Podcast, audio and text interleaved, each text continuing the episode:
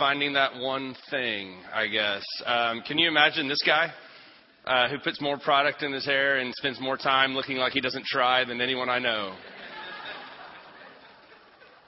At a dude ranch. Um, uh, it's awesome. It's his dad's 70th birthday, and uh, and they all went to a dude ranch. The funny, funnier thing really is seeing Dinah uh, if you know his sister, Pastor Dinah from uh, the sanctuary at the Dude Ranch, that is going to be quite comical. And Fran, who loves nothing more than fashion. Um, so uh, we we have one announcement. Uh, this coming Friday is uh, the lab. Uh, last month we kind of were out of order because we did the Seder meal. This month we will be back this Friday, 7 p.m. here in the CLC.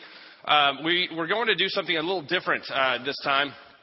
Is uh, we want people to bring food um, and to have kind of a meal together. It was such a cool deal at the Seder meal that August and I were discussing it this morning. She's like, let's just do that every time we do the lab. And um, it seems like a, a heck of an idea to me. So um, what we're going to ask you to do is uh, is to, to bring some sort of dish to share with people. Um, so if you're coming to the lab, and the lab, for those of you that don't know, is uh, something we do every month. It's a, an extended time of worship and teaching that we kind of just experiment with stuff, hence the name The Lab. Um, and uh, we do this the first Friday of every month from 7 to about 9 o'clock. There is childcare available. Um, should you uh, should you need that? Uh, if you have any questions, please see me or August uh, after the service. So uh, we are continuing in our uh, series on Exodus. We have just a few more weeks in Exodus before we move um, to a summer series dealing with, uh, with healing. Um, but we are still in Exodus. Uh, how many of you did Fiesta stuff this week? How many of you are happy that Fiesta is over? That's awesome. If you're like, yeah, I did Fiesta stuff, how many of you are happy? Yes. Um, yeah, Viva gone. Okay. Um, we couldn't be happier in our house that Fiesta is over. Uh, we we love us some Fiesta. Don't get us wrong. Um, there is, however, I do believe that Cascarones are the work of the devil. But other than that, Fiesta is just this great time in our city to come together as a community and to be a community together. And um, I, I enjoy my time in Fiesta, but I'm so happy that Fiesta is over. Um, one of the things I heard uh, this morning from two high school girls that work in our um, child care department, they're walking up the stairs and they're discussing um, how tired they are after this last week of Fiesta. And I'm like, y'all are 17. You should not be tired yet. Um, but that's something, that's a word tired that is used a lot. How many of you use that word a lot? How many of you use it on a daily basis? um, you know, we live in this society that's always going and it's always doing something. Fiesta is over, but something else is probably coming for you. Something that's exciting and that's fun and something that you're looking forward to. But there's always one thing after another. It always seems like there's something else to do we had a t-ball game yesterday, and I was we were at a birthday party earlier with some really good friends. Very exciting to do that. And then we had the t-ball game a little bit later, and one of the things I was saying is I really hope the rain comes soon because it's t-ball, and I don't want to go. Um, but of course, the rain did not. We had the game.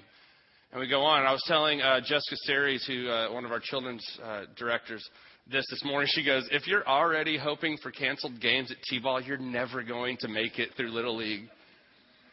I'm like, but it's just a, one thing after another. It seems like we stack our lives that way now. I don't remember as a child being as busy as my kids are, really as my brother's kids are. They have the craziest schedule of anyone I know. From dance to sports to band to acting classes to blah, blah, blah. They're going to look at colleges. I'm like, she's a sophomore. It's a little early. But there's all of these things. There's all this pressure if you don't do this. And then I look at my friends that um, are my age and have kids, and they have all the kids' schedules and all the stuff going on. And, and um, a few of my friends in particular never stop working. They go to their kids' events, they do different things, but they're always connected to their phones. They're always, always doing emails or making calls or responding to something. Oh man, I'll be right back. I have this really important deal. I'm like, they're always all important deals for you. Do you ever turn it off? Well, no, you can't do that in my job. Really? Because my job has some weird hours too, but I turn it off. Maybe not as much as I should. But we live in this world that has afforded us this technology that is wonderful, but we've become prisoners to it. We've become so attached to certain things that we can't remove ourselves to rest. When's the last day you rested? Think about that. When's the last time you put your cell phone in a drawer? You didn't bring out the mower. You didn't, you didn't do any kind of yard work or housework. You didn't turn the television on. When's the last day you just sat and really rested? When's the last day you slept until you woke up? Hear that. Not until you were awakened by some outside force, be it children or electronic. But when's the last time you allowed yourself to go to bed early and to sleep late? When's the last time you woke up with nothing to do on your agenda for the day? Now, some of you are going, I'm really lazy. I do this all the time. Um, When's the last day you woke up and didn't think about the things that you had to do either that day or the next day or the coming week? See, the thing I think we've lost the ability to do is to stop. We've lost the ability to just rest and really, really rest. Last week, Matt was taking us through um, some designs of God. And, and from where he left off, what the scripture does is um, it's just this amazing thing. It, it says plans um, for the ark, plans for the table, plans for the lampstand, plans for the tabernacle, plans for the altar of burnt offering, plans for the courtyard, uh, clothing for the priests, the design of the ephod, design of the chest piece, additional clothing for the priests, dedication of the priests. Um, where are we? Plans for the incense altar, money for the tabernacle, plans for the wash basin, the anointing oil, the incense. God gives all of these intricate designs for how He desires His tabernacle to be built. God is like, here, listen, here's what I want you to do all of these designs, all of these plans, and it's very detail oriented. Very detail oriented. The item after item after item after item, God lays it out for us. And then he says, and these two people are anointed uh, to do this. He's given all this direction to Moses. He's up on uh, Mount Sinai, and he's given all this direction to Moses, with which Moses will come down and tell the rest of us. But then this is how he finishes this section. I'm at chapter 31, verse 12. The Lord then gave these further instructions to Moses Tell the people of Israel to keep my Sabbath day. For the Sabbath is a sign of the covenant between me and you forever. It helps you to remember that I am the Lord who makes you holy. Yes, keep the Sabbath day, for it is holy. Anyone who desecrates it must die. Anyone who works on that day will be cut off from the community. Work six days only, but the seventh day must be a day of total rest. I repeat, because the Lord considered it a holy day, anyone who works on the Sabbath must be put to death. The people of Israel must keep the Sabbath day forever. It is a permanent sign of my covenant with them. For in six days the Lord made heaven and earth, but he rested on the seventh day and was refreshed. Then, as the Lord finished speaking with Moses on Mount Sinai, he gave him the two stone tablets inscribed with the terms of the covenant written by the finger of God. God spikes his words and wisdom with the Sabbath. He gives all of this instruction to Moses, and then he says at the end of it, and then rest. and then let me sign my name. If he finishes this way, chances are it's a big deal. If it weren't that much of a big deal, A, it wouldn't be in the text, or B, he would have opened with it. Hey, rest, but now get to work. But no, he says, work, and then, this is very important, so much so that if you don't do it, there's some pretty extreme consequences. Rest. Remember, we've been talking about as the people of Israel are coming out of Egypt that, that, God is having to teach them to reshape their identities. This is who you truly are. This is what they told you you were, but that's not right. Here's who you are sons and daughters. You are meant for greater things. Here's how you live you work six days and then you rest. When you're a slave, you don't have time off. When you're a slave, you work when they tell you to work, and that's pretty much all the time. What God is reminding them is that they are no longer, no longer slaves, they're free.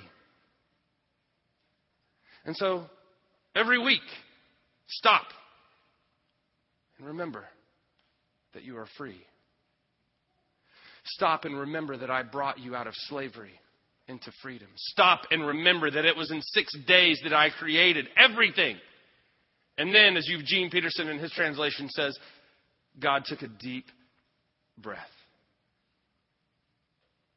I love that image.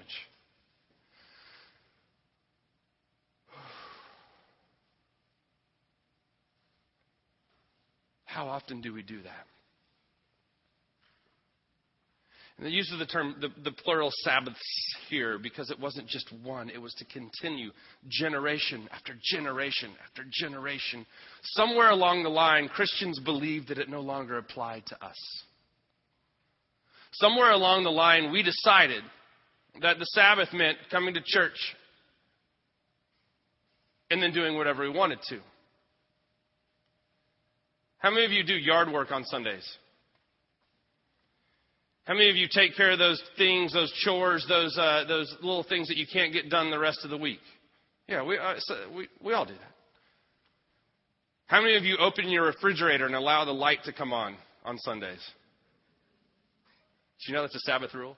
Before the Sabbath begins, you should take the light bulb of your refrigerator out so that when you open the door, it does not turn on because as you turn a light on, you are considered doing work and therefore profaning the Sabbath. Bam. How many of you cook a meal on Sundays? Sinners! How many of you write more than two letters?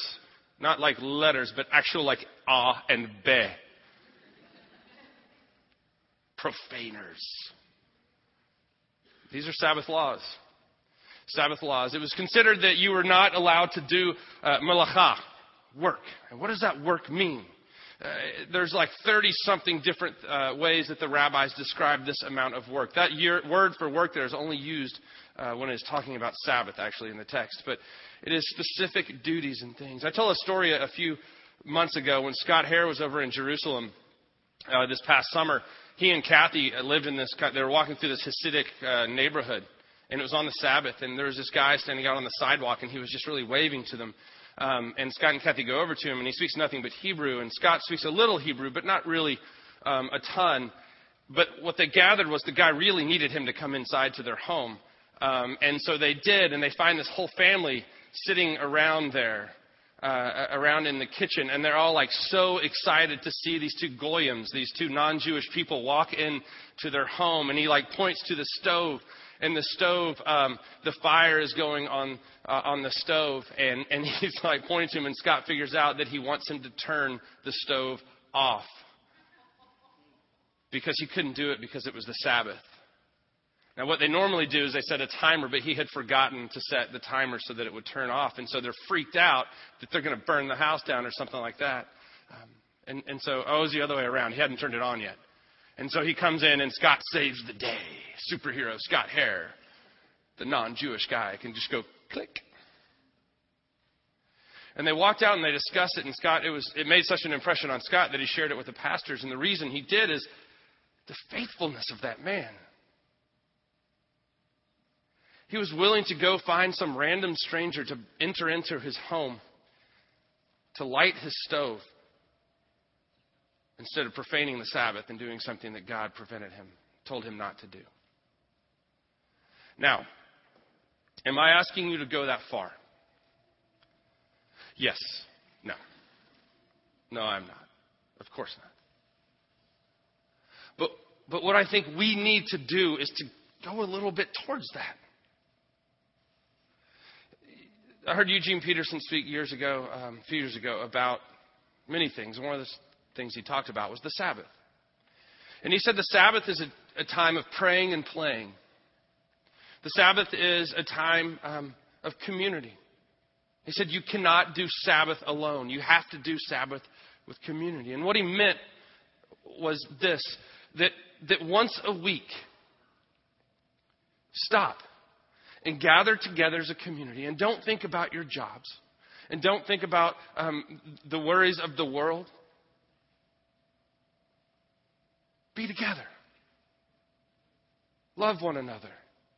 Share a meal together. Come together as the family of God. What it does is it reminds you that you are part of a body. And if you have children, it teaches them that their family doesn't just consist of the people that live under their roof, but their family is much bigger. As you begin to do that, you, you shape their vision of how they see other people. And quite honestly, it, it does the same for us. Sabbath is a time that we need to rest. This rhythm, getting into this rhythm. God set up these practices of worship and prayer and resting. There's this um, Jewish word that I wish Ryan, I thought I saw Ryan walk in. Um, he's our resident Hebrew expert. I'm going to mess this word up. It is mukzeh. Y'all don't know. That's exactly how I pronounce it. Mukzeh. And uh, what this mean, word means is to set aside. Uh, there are certain objects on the Sabbath that are considered mukzeh that you do not touch, that you set them aside. I'd like to propose this. Smartphones are mukzeh. Computers are mukzeh. Televisions. It's Sunday, I know, are mukzeh. What if we set these things aside for the Sabbath? And instead we spoke to one another. And we shared meals together. And we lived life together. What if we set these things that always pull ourselves away from the attention of the person that we're with, just set them aside? And we really were with one another. And we rested together.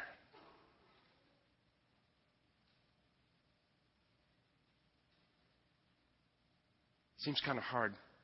Pretty easy right now, right? It's not football season. Nobody? Nothing? Sunday football? No? Okay. Game four tonight, though, Crocker. That's right. Exception. But what if we just take a few steps towards that direction? That we begin to set these cycles of rest in our lives, not just on, um, you know what, you know what, Crocker, I, it's summertime coming up. I have a week off later. I'm going to rest then. But what about now?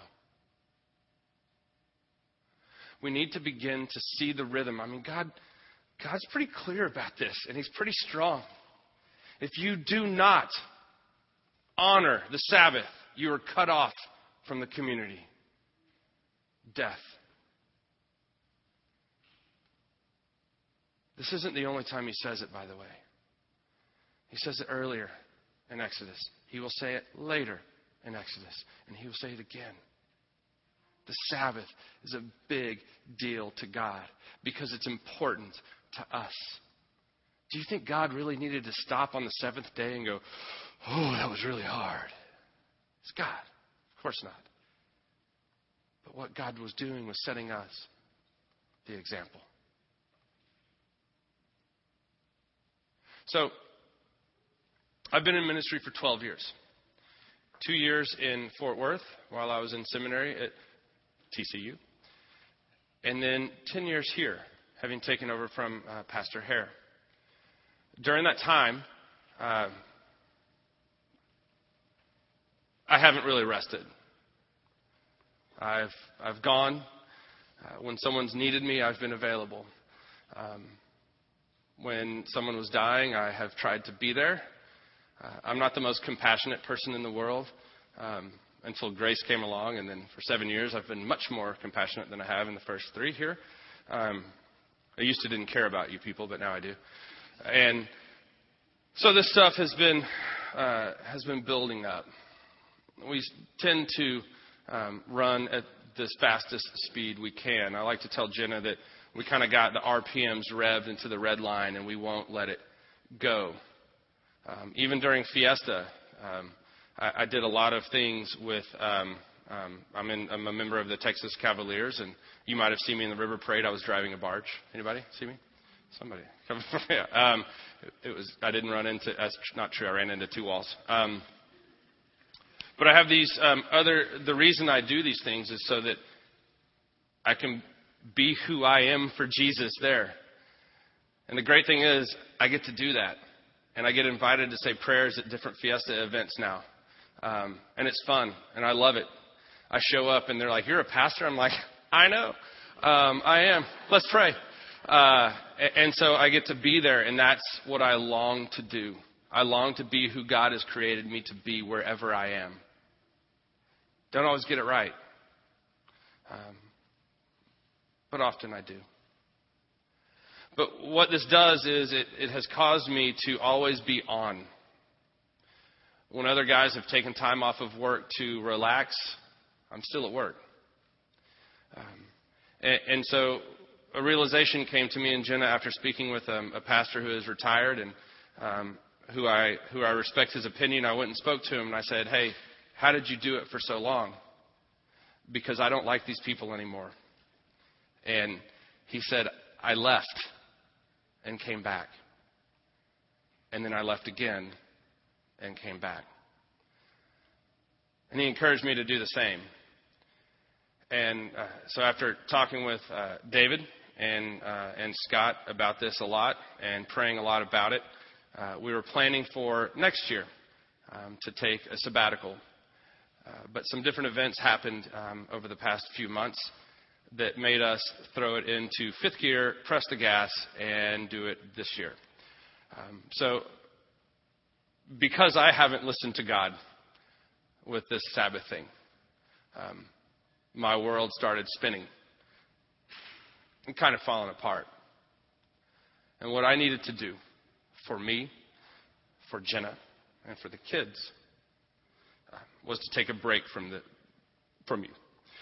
It's not you. It's it's no. It, it's you. Um, so what this means is I am taking a sabbatical this summer, um, and and this isn't really as big a deal as I think I'm letting it sound like. um, uh, I will be leaving uh, the first of June.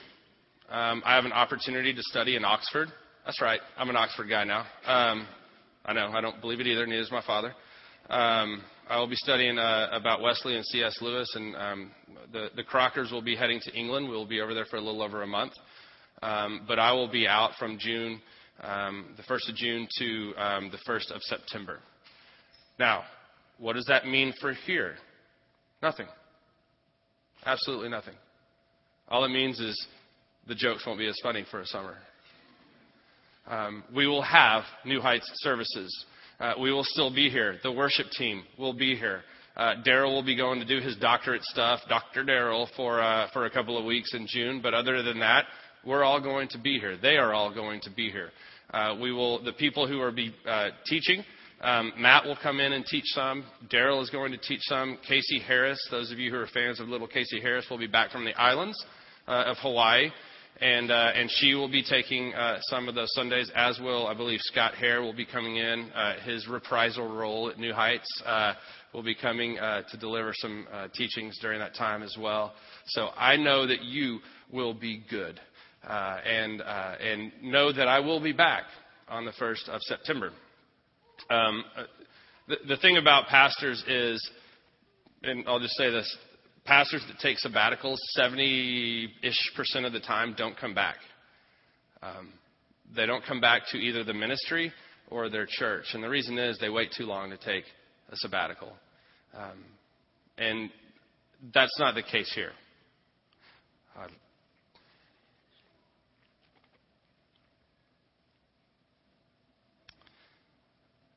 I love New Heights.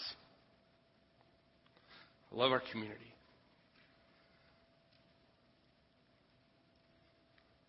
I'm just tired.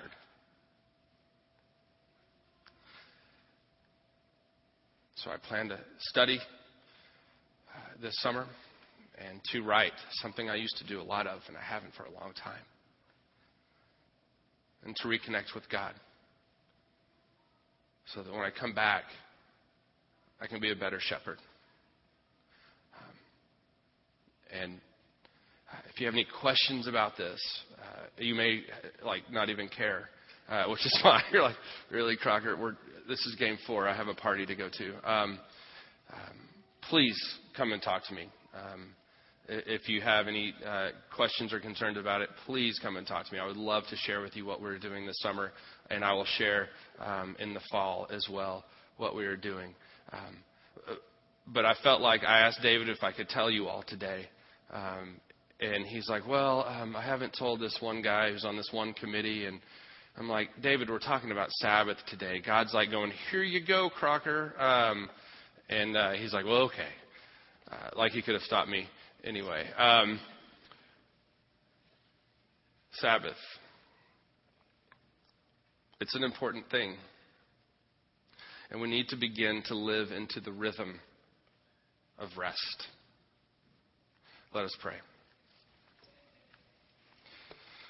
Gracious Heavenly Father, we thank you and praise you for the rules and regulations that you've given us. Not because you want us to be confined to something, but because you want to set us free. You want us to live in to the places that you long for us to be, to be the people you want us to be, God. And so you gave us these rhythms of worship, of study, of prayer of offering, of communion, of community, and of rest. Help us, Lord, to find our way into those rhythms. Help us, Father. Guide us into those rhythms to move with you so that we can know more who you are and then know more who we are. We thank you and praise you. In Jesus' name.